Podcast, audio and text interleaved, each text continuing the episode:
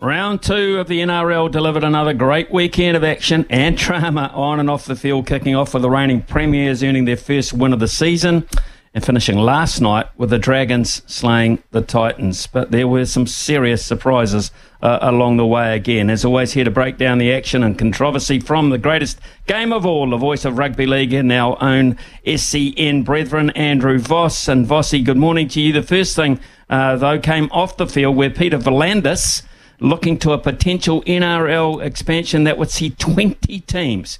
Would there be player depth to supply 20 teams? Good morning, Smithy. Good morning to all our listeners. Yeah, well, my short answer is no, without raids probably of England. Look, I definitely think we go to 18. I think we can. 20...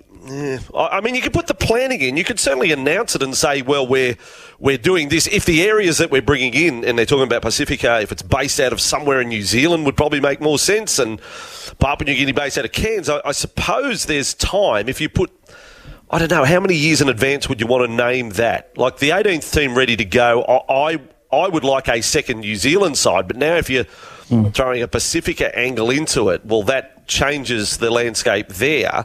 Then maybe I'm leaning towards Perth coming in next. But, look, I'm happy that they are talking expansion, that we're not sitting on our hands, because it did feel like we did that for about 10 years, to be honest.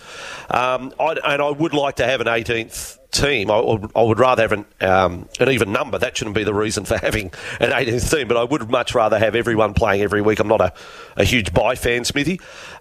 So that's where we're at. Where should it be? I will stick by my original thoughts. The next team that comes into the competition, we've shown what can happen in Queensland, a fourth team. I'm saying a second team in New Zealand. I'm not just saying that because I'm on New Zealand radio. That's what I honestly believe.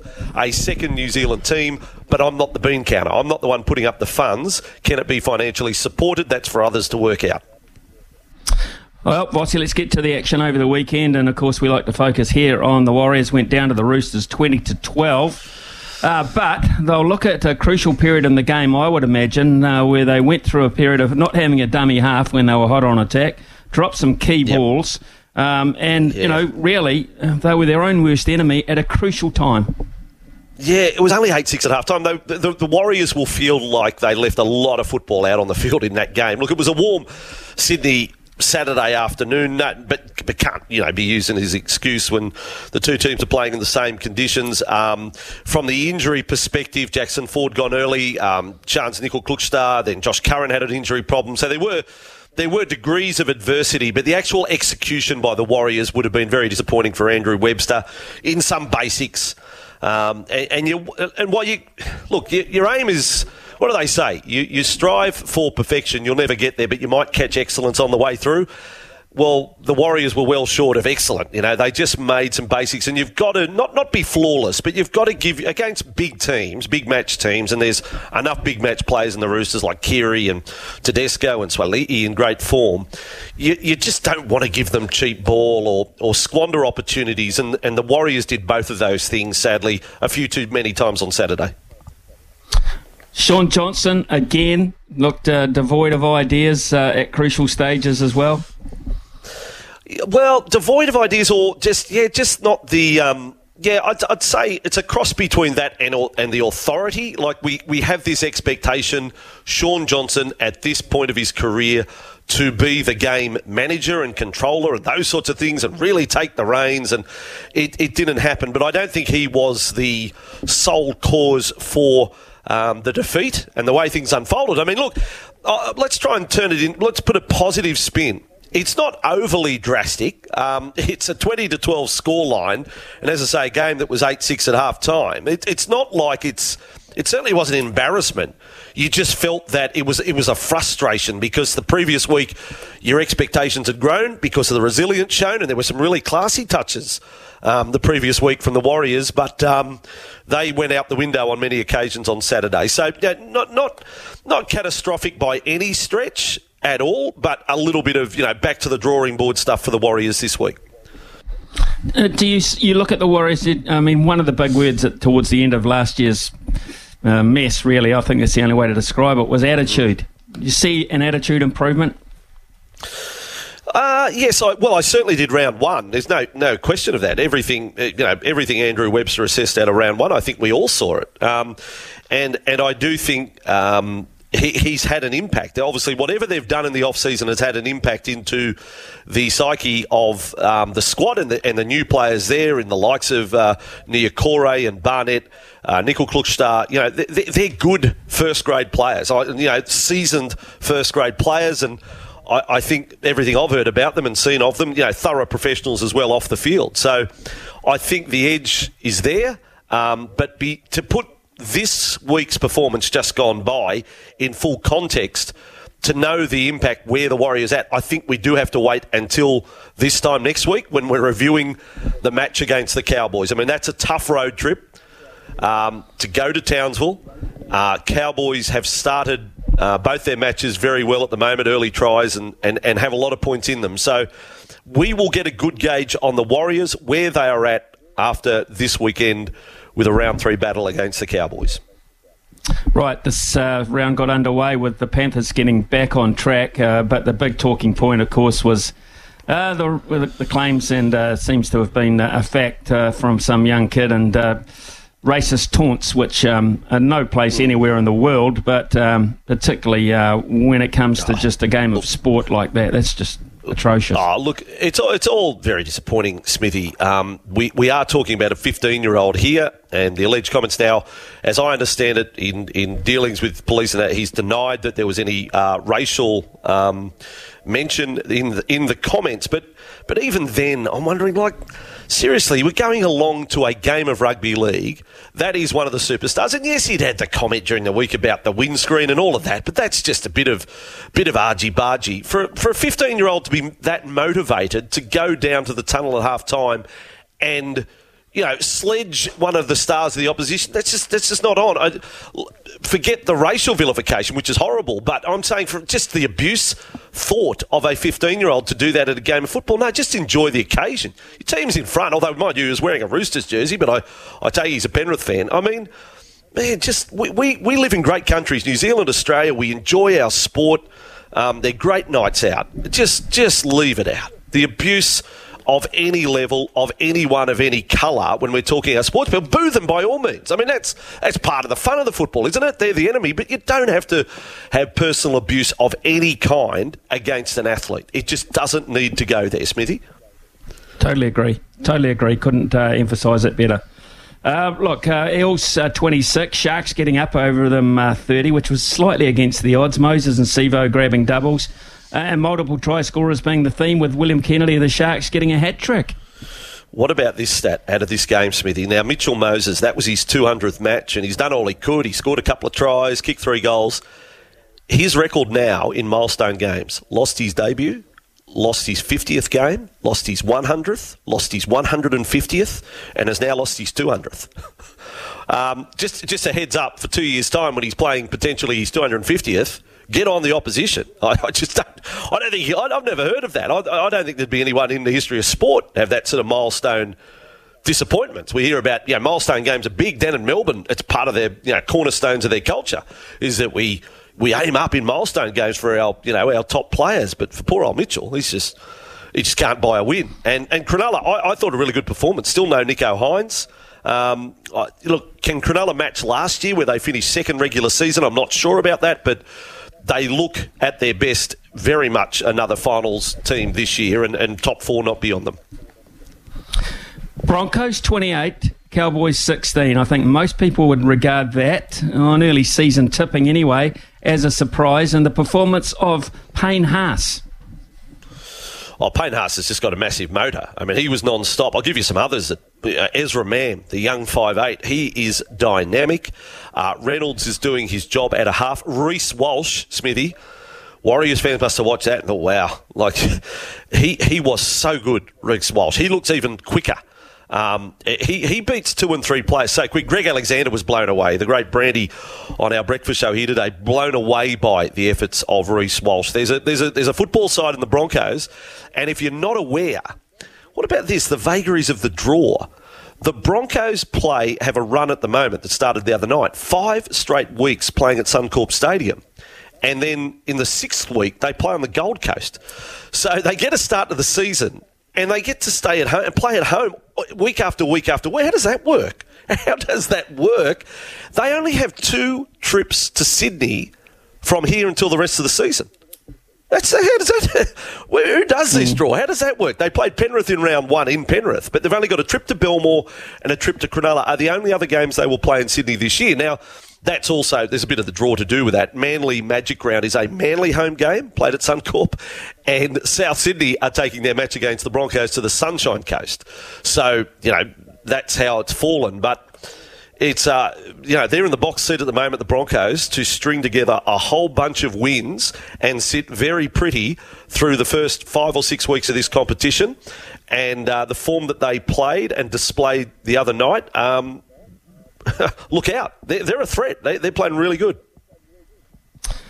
First team in competition of this nature don't win their first 2 in a row, but they really, when it comes to a tight finish, and both games have been this, they're usually the team that doesn't have the experience or the combination, etc., to win the tight ones. They won them both, the Dolphins.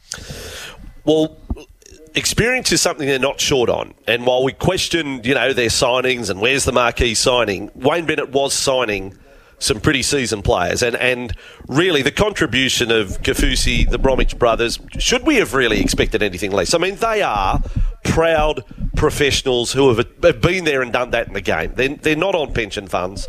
They've still got a bit, you know, a fair bit to offer, not just a little bit. They've got a fair bit to offer. They've trailed in both their games and they have come back to win. They are a sensational story so far. If they win this Friday night against an injury-depleted Newcastle, they will play the Broncos in round 4 at Suncorp. They may have to add another grandstand to fit the 60 or 70,000 in that would want to go. It will be a full house, the Dolphins, new kids on the block, and everyone wants those hats, Smithy. I think that's a marketing masterstroke, very much out of American sport and the cheeseheads and all that. Everyone's wearing the hats. It looked like it was pouring rain on Saturday, but everyone's having a good time. And the team delivered the result as well. That's going to bring more people in. And Wayne Bennett just sitting back, curling the mow. 2 games into a season, great stuff, Dolphins. What an inclusion they've been to the competition. Amazing footage of Wayne Bennett in the dressing room afterwards. They're just standing there like a proud grandfather almost, and they're leaving them to it. I thought it was a million. Whereas through the other side, what was Ricky Stewart doing? Oh, well, yeah, well, poor old Ricky. I mean, the team squandered another double-digit lead. I mean, they're sadly the leaders at doing that. It just happens way too often. Yeah, Wayne Bennett, you just got to love his style. I loved what he did the previous week when he was talking about Katoa, the young 5'8 on debut. You know, a journalist threw a question in saying, you know, absolutely sensational. And Wayne said, oh, no, I don't think so. He just, you know, he can get a lot better than that. He just did his job. And, you know, I thought Wayne great at tempering that. He'd be loving this at the moment. Yeah, and as I say, get past the Knights and be 3-0 going to a head-on collision and match against Brisbane. That will be absolutely must-see viewing for everyone. I mean, suddenly the Dolphins, everyone's second favourite team over here, Smithy. I don't know about New Zealand, but everyone wants to, you know, 6 o'clock Friday night will be one of the must-see games of the round. People want to watch the Dolphins play, want to watch this story continue. Well, people used to feel quite the same way against Melbourne there for a while, their second favourite team, particularly over here anyway. But here's a side that was, I was going to say upset by the Bulldogs, but a lot of people were saying the Bulldogs are not that bad this year. Definitely improved, but what I will say about Melbourne is their depth has never been more tested than right now. And now you add the likes of Nelson Asafo-Solomona to the injured list for 6 to 8 weeks, knee injury. No Pappenhausen, no Munster, no Ollum. Xavier Coates was out the other night. Tui Kamakamitha is gone. It was the thinnest looking Melbourne squad I had seen outside of an origin period. They had 2 wingers that had 7 games between them. They had a 5'8 starting at 6 for the first time.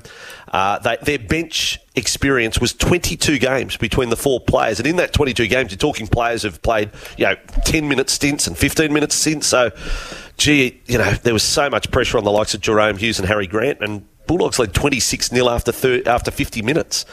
So Melbourne, they're not in strife, but it's a very tough period for them.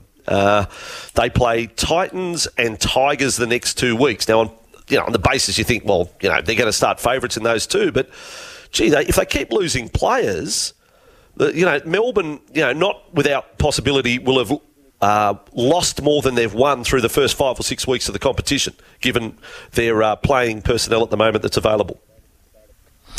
West Tigers, not too much expected of the West Tigers, although on the back of their start to the season, there are reports coming out of Australia, we believe, that the Tim Sheens and Benji Marshall relationship is not perfect.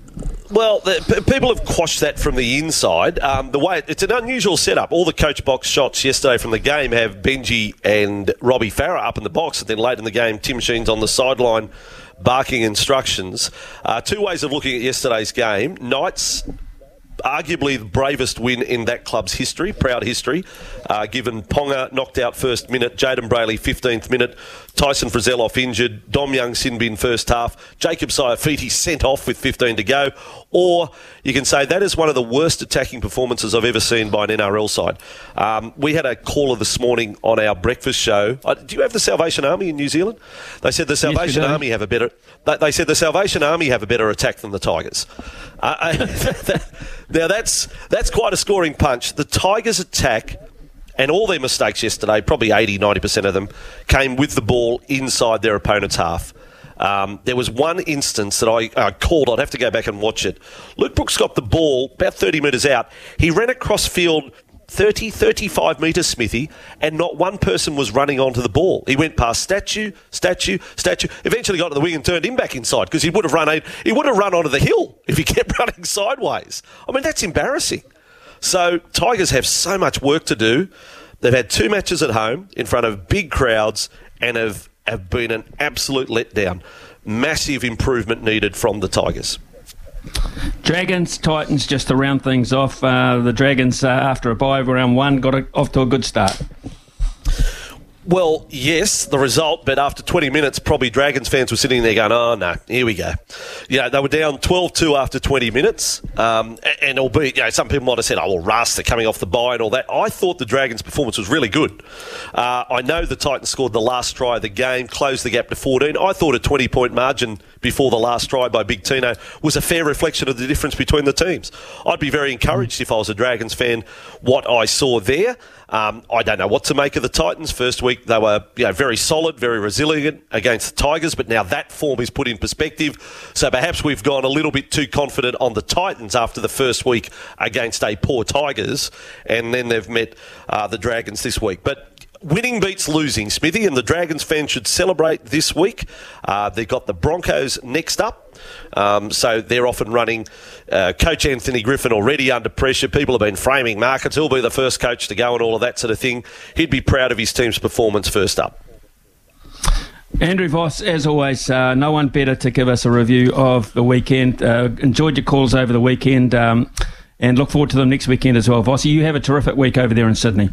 Thank you, Smithy, and I just want to ask you a question to finish. You're down to your last $10. Would it be on a draw, Australia v India on the last day, or India win?